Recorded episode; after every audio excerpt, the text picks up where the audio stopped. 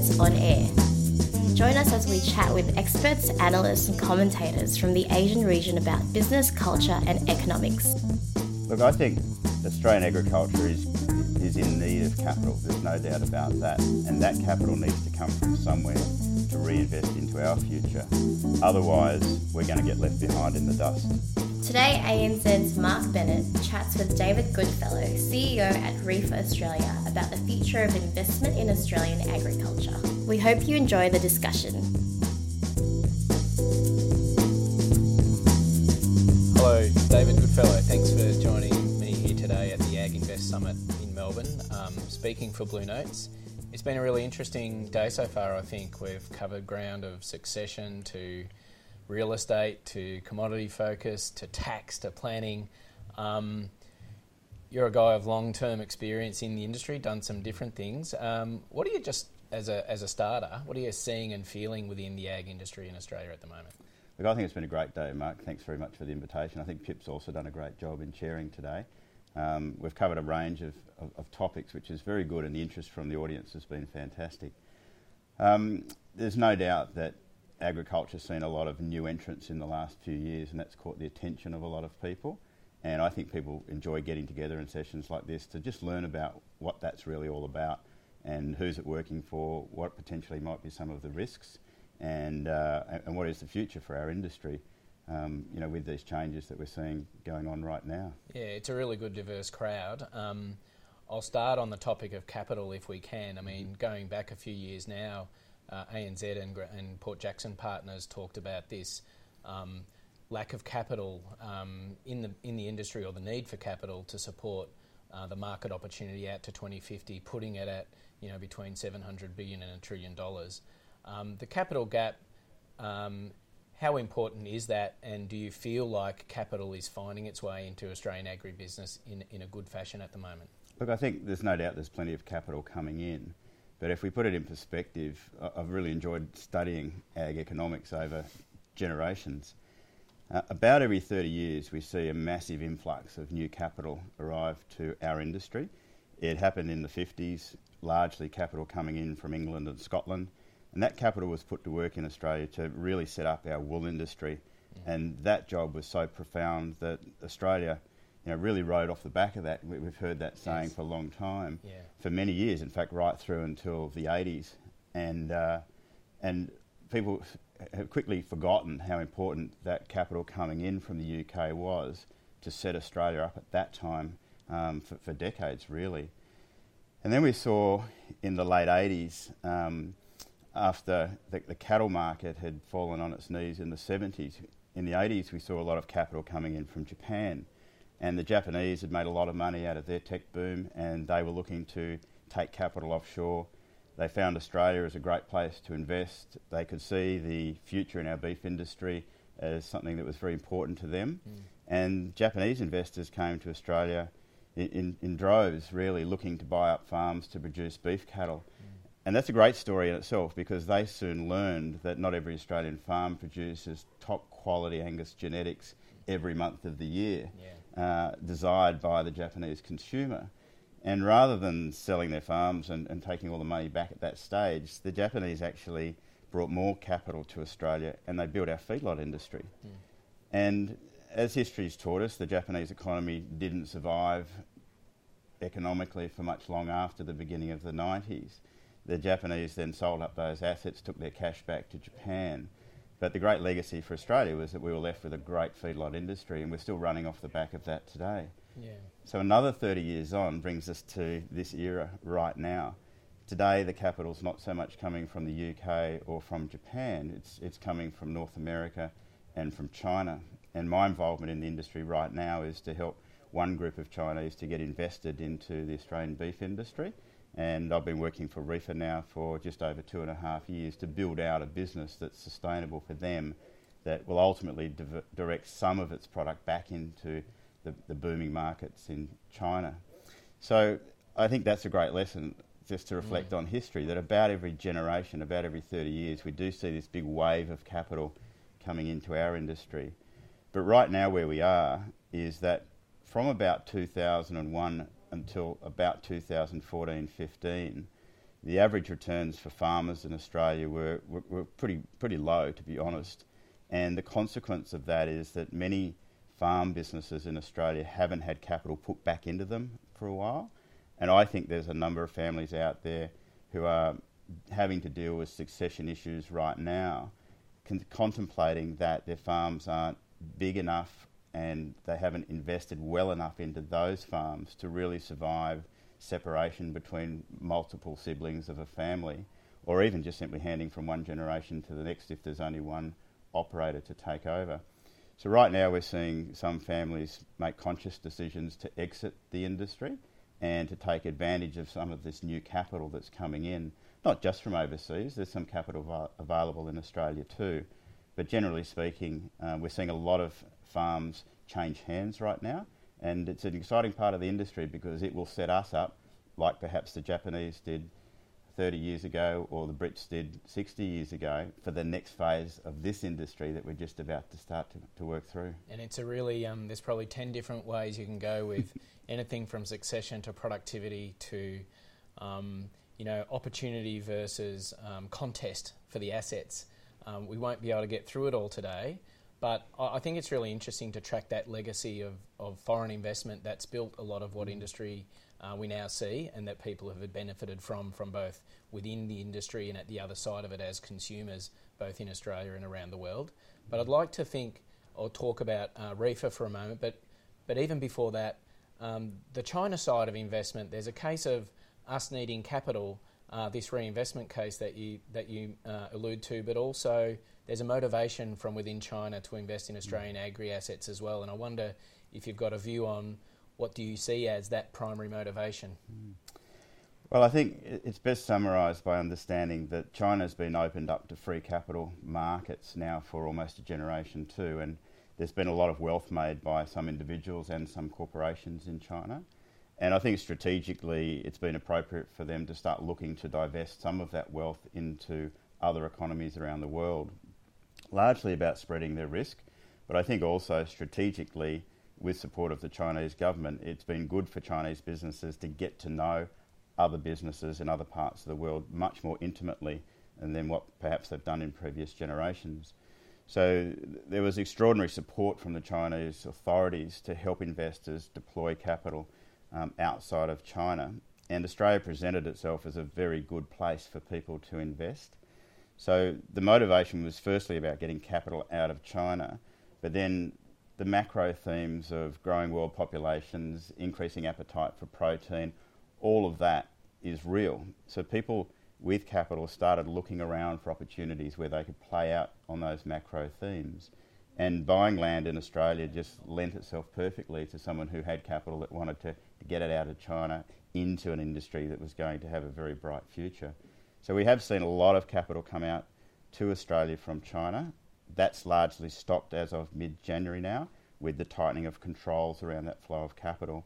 And the word on the street is that it's likely that um, that prohibition of bringing capital out to Australia will be in place at least until the new government's announced uh, early in the new year. Mm. So, whilst we might be seeing a small rain check, if you like, to the flow of capital from China into Australian agriculture, uh, we'll get a bit more clarity around that early in the next new year. Around 1.2 billion invested by the Chinese in 2016, which is three times more than we've ever, ever seen before. Um, I guess a question on the lips of a lot of people in the community, within and outside of agri, is is that healthy for our industry to have China investing so heavily into our market? It seems like, and it feels like sometimes um, the Chinese are considered different than, than other uh, foreign investors into our market maybe you don't want to answer to that, maybe you do. Um, but the other part is, what do they look for in terms of the playing field here? And you've got a wider investment community looking to invest. Is it unfair? Do, do the China, do the, does the Chinese investor consider the notion of returns in the same way that, that our own market here does? Look, I think Australian agriculture is is in need of capital. There's no doubt about that, and that capital needs to come from somewhere to reinvest into our future. Otherwise, we're going to get left behind in the dust. What we're seeing globally is massive investments into agriculture in other countries around the world. And we can't afford to put up a, a fence and say, no, we don't want overseas capital here in Australia because it will find a home somewhere. Mm. What we need to do is make sure it gets invested in the right form. What we don't want is just transactions of people buying and selling farms. We need that capital to work hard for the benefit of everyone in our industry. So when I think about what the priorities are for our industry to move forward, you know, clearly the priorities are in agricultural education. So we have a group of people in our industry that can embrace technology and put it to work. I think the second priority for us is regional infrastructure so that we can move produce towards our coastlines for export much more cost effectively than what we've been able to do in recent years. And then I think the, the third priority is to actually start to rebuild the productivity of these farms. So that involves refencing, repasturing, rewatering, building new cattle yards and new shearing sheds, all of those things that we need to be able to pr- produce more sustainably from the properties that we have as an industry. I'm not talking about reef, Yeah, it's, yeah. it's really about the industry. So that money has to come in from somewhere. So the question then is where does the money come from? Does it come from Australian farmers? Well, not really. Some farmers are doing very, very well and have the capacity to reinvest into, into their future. But unfortunately, many farms in Australia, particularly after the last 13 or 14 years, don't have those financial resources to take the level of investment that's really needed to get their farms producing at the highest level of, of productivity possible. Yeah. So, if the money's not going to come from Australian farms, then will it come from Australian investors? And typically, the Australian superannuation funds and other private equity investors haven't really played a lot in the agricultural space. So, if it doesn't come from farmers or other Aussie investors, is it going to come from perhaps the government? And we don't see a lot of government investment into agriculture. We're starting to see a bit into regional infrastructure, which is great, and Barnaby's driving hard the plans for the inland rail system to be improved, and that's desperately overdue for us as an industry. But there's not a lot of votes held in the rural farming community right now, and we're not going to see enough investment out of government, even if we see some, to really make a big difference in terms of making Australia a lot more competitive on the world stage. So, really, there's only one more pot of cash around that we can dip into for the capital that we need for our industry, and that's overseas investment. So, I think I'm a very strong advocate for accessing that investment capital that is available around the world. But what I'm interested in also is how that capital is put to play in Australia. Are we investing in those priorities that I mentioned around infrastructure, education, and farm development?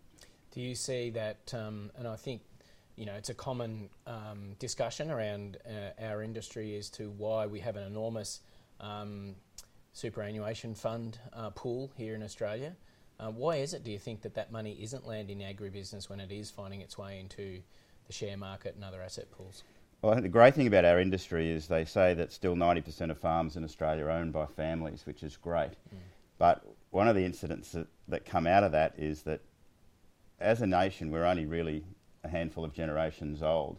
So most people that are in the private equity space or even in the superannuation space at the senior executive levels, the guys that are ultimately making the decisions around investment themes, so many of them either came off the land themselves, have a relative that owned a farm, or at least a friend that owns a farm, and most of those farms are small farms that aren't making any money. Mm. So it's helpful. not hard to find on any investment committee of any superannuation fund in Australia at least someone that's taken a dim view of agriculture because their uncle or their dad or their friend never made a dollar out of farming. And that's really quite unfortunate. Somehow we've got to get across to people that there is good wealth to be made in this industry, which of course there is, if we play in the right space and if we have the good disciplines that we need to really execute on strategy well. Yeah, so maybe part of that is a reefer. Um, who, uh, as an organisation you run here in Australia, you um, have invested already quite heavily across, I don't know, 13 or 14, 15 farms, um, 150 odd million heading to, to three or 400 million. Um, you tidy up the numbers, but um, that's a that's a sign, I think, to industry that um, there there is an enormous opportunity out there, and this money must bring expertise, technology, investment much needed into our industry. How do you set out as a fund to build? Um, to build uh, a big farming uh, consolidation, is it around commodity focus, geography? How do you go about that? Well, I think in my experience, I've been in this industry essentially since I finished school. Um, and I've had a lot of privileges to do what I'm doing now, but for other organisations as well. I worked for the Baillieu family for seven years and, and learned a hell of a lot about intergenerational wealth management, but also investing in agriculture for the long term, and really that the, the big wealth creation that's available in this industry comes as much from land appreciation as from doing the things that we love, which is mucking around with sheep and cows and tractors. In fact, two thirds of the wealth that's created from agriculture comes from land appreciation. And with that, it becomes incredibly important to be clear on your strategy for buying land, but be disciplined as well in terms of getting the timing right for when you want to invest in land. So I took that knowledge with me to Macquarie Bank and um, obviously had a fair bit to do with building Paraway Pastoral Company, which I was the chief executive of. And during that time, it was one of the greatest privileges of all, having the capacity to essentially start with a clean sheet of paper mm. and design out a strategy of a pastoral company that would work without any baggage from having inherited a farm from a father or an uncle or something like mm. that. We literally just started from scratch. And now with Reefer, uh, that privilege is the same. We're essentially starting with a clean sheet of paper. So, what we've looked for is to build out a business in the beef industry. That's been our industry of choice, and that aligns with my parent company and their interests both in China and Kazakhstan. But then, what we've done is to identify two areas where we'd like to build clusters of farms, and that's been my strategy. Is not rather than having farms spread out all over the place, is to have clusters of farms in at least two regions of Australia where we can build some very, very high level local expertise. But within each of those clusters of farms, have individual farms that have serious scale so we can get good leverage out of the cost of management. We like to employ the best managers that we can find, and they're not cheap. So, to be able to afford that, we build big farms around each of the managers that we employ. But then also build specialist farms within each of those clusters so that each farm has a specific role to play, and so also that we can get the synergies that are available out of one farm helping another. For example, one being a breeding farm, one being a fattening farm. Mm. So having specialised farms helps in improving the margins that we get out of each of those enterprises as well. It's an interesting one because I wonder at what point does your diversity and even the overlays of corporate management um, come into play with, um, you know, you, you get diversity in in a range of things, but you also have the additional cost to deal with in that kind of structure as you compete with other um, family sort of large scale businesses? It's a great question because there is no doubt that the most profitable farm business model in Australia is the large scale family farm. Mm. And corporates have to try and compete with that against very significant corporate overhead costs that small family farmers don't have to endure. So the way we can be competitive, as I said before, is to have a strategy that perhaps family farmers can't do because they don't have the access to the capital that we have. And particularly in the livestock business, where we have the capacity to move livestock around between different farms, that then gives us the privilege to be able to, the capital that we can get access to, gives us the privilege to be able to then put together portfolios of farms where each farm specialises in something but all farms work together so we get the synergies that exist between different specialised operations. And to get that, you need to have a minimum of about 150 million, preferably minimum 250. And then as you go up from there, the returns become increasingly in your favour.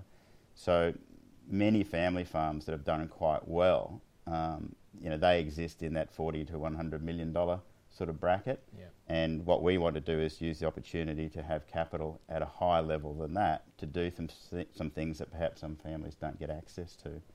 So it, it really for us comes down to that, that discipline around each farm of being of sufficient scale and then having specialist farms working in clusters to help each other out. That's one of the critical works. one of the critical factors we've seen in this kind of investment space, and you're well experienced it through a few different um, large scale funds and enterprises, is the um, the importance of operational management and expertise. Um, where do you see the depth of that talent pool in Australia to see this kind of investment wave continue into the space? And, and also, I wonder at what point, if at all, can technology start to influence the kind of um, talent that you need on these places? Look, I think there's some wonderful farm managers in the Australian industry right now, and it's evident that when we have an opportunity come up, if we acquire a new farm, we need a manager most often, that we are inundated with applications from very, very, very good managers. Mm-hmm. And the reasons why they're looking to move employment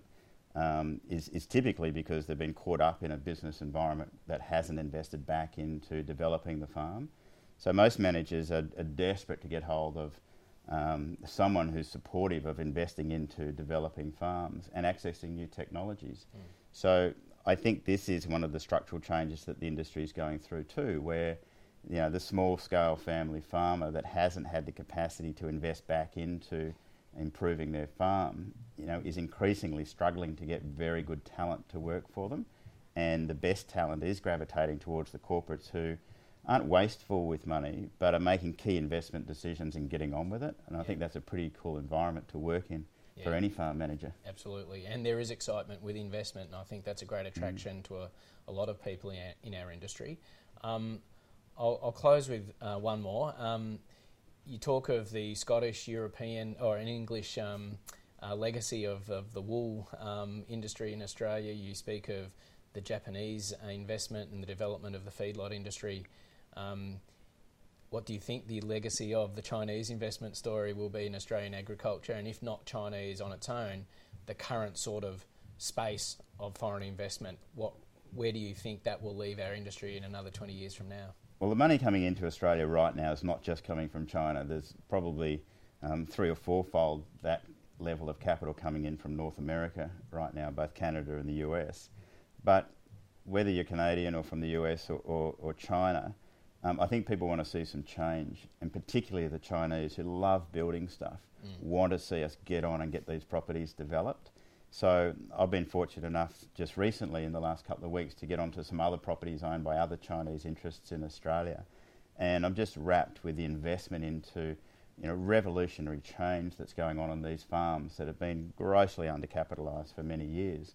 And I think that's the exciting thing about the industry right now is we're seeing farms that were otherwise being perhaps let go a little bit, starting to get access to this capital to get them back up to their productive capacity. And the legacy of that will be that it won't only benefit the Chinese because farmers, like farmers, just love looking over the fence to see what's going on. And while I'll go down to the pub on the Friday night and have some criticisms, deep down inside, I'm sure a lot of them are thinking, wow, maybe I should give a bit of that a go as well. Mm. And I think companies like Reefer investing into the industry and Gina Rinehart, you know, she's cu- captured a lot of publicity just recently. I think everyone's seeing the confidence that some, some pretty wealthy people have in the future of our industry is great. And I hope that other farmers don't get just swept along with that, but start to think, hang on a minute, what should I be investing in too? That's going to make the difference for my farm and, and ultimately my family. Well, maybe we see that ultimate productivity lift and output from Australian agri, but maybe the leading Australian families still play a role in 85 or 90% of the total population. Look, I think so, but we're also you know desperate for capital to make a difference in Australia. Um, we're all well aware that the world population is growing, and it's easy to think that the f- world's going to run out of food. If I'm to be a little bit critical of ourselves as an industry, is that perhaps we've been waiting for this disparity between demand and supply to just push prices up and we'll all be rich, said Hanrahan. Mm. But the reality in the world right now is that with investment into other countries, into agricultural production, um, being at the level that it is, the rate at which we're increasing our capacity as a world to produce food right now with the new technology that's available is actually faster than the rate of population's growing. And we don't see that in Australia because we're just sitting back waiting for the Chinese population to pay two times and three times and four times what they used to for our beef. Mm. But globally speaking, we are getting better at producing food. And if we weren't, then the food prices would be unaffordable. The fact that wheat prices are coming down and in real terms and the meat market's been up but it'll come back in real terms means that we are actually meeting demand and price in real terms is coming down because of that the difficulty that we have in Australia is that perhaps we've been left a little bit behind in this race to put new technology in place to improve our own productivity. And when you see what's going on in places like Africa and South America now, the increases in productivity there, even in China, are phenomenal. And we've got a little bit of work to do here in Australia just to catch up, let alone get ahead of that curve. And I think that what we're really keen to do is to bring that capital into Australia and put it to work and uh, and see if what you know, so just see how we can go on that uh, on that on that treadmill. Well, we like a challenge, and um, and I'm sure we'll do well in responding. Um, I wish you all the best with the reefer exercise as well over the next couple of years, and uh, be interesting to reflect in another two or three years maybe how that's transpired. David Goodfellow, thank you for joining me today on Blue Notes. Great, thanks very much, Mark. Great to be here. Thank you for listening to Blue Notes on Air. Blue Notes on Air was produced by the Blue Notes editorial team with music by Kevin MacLeod.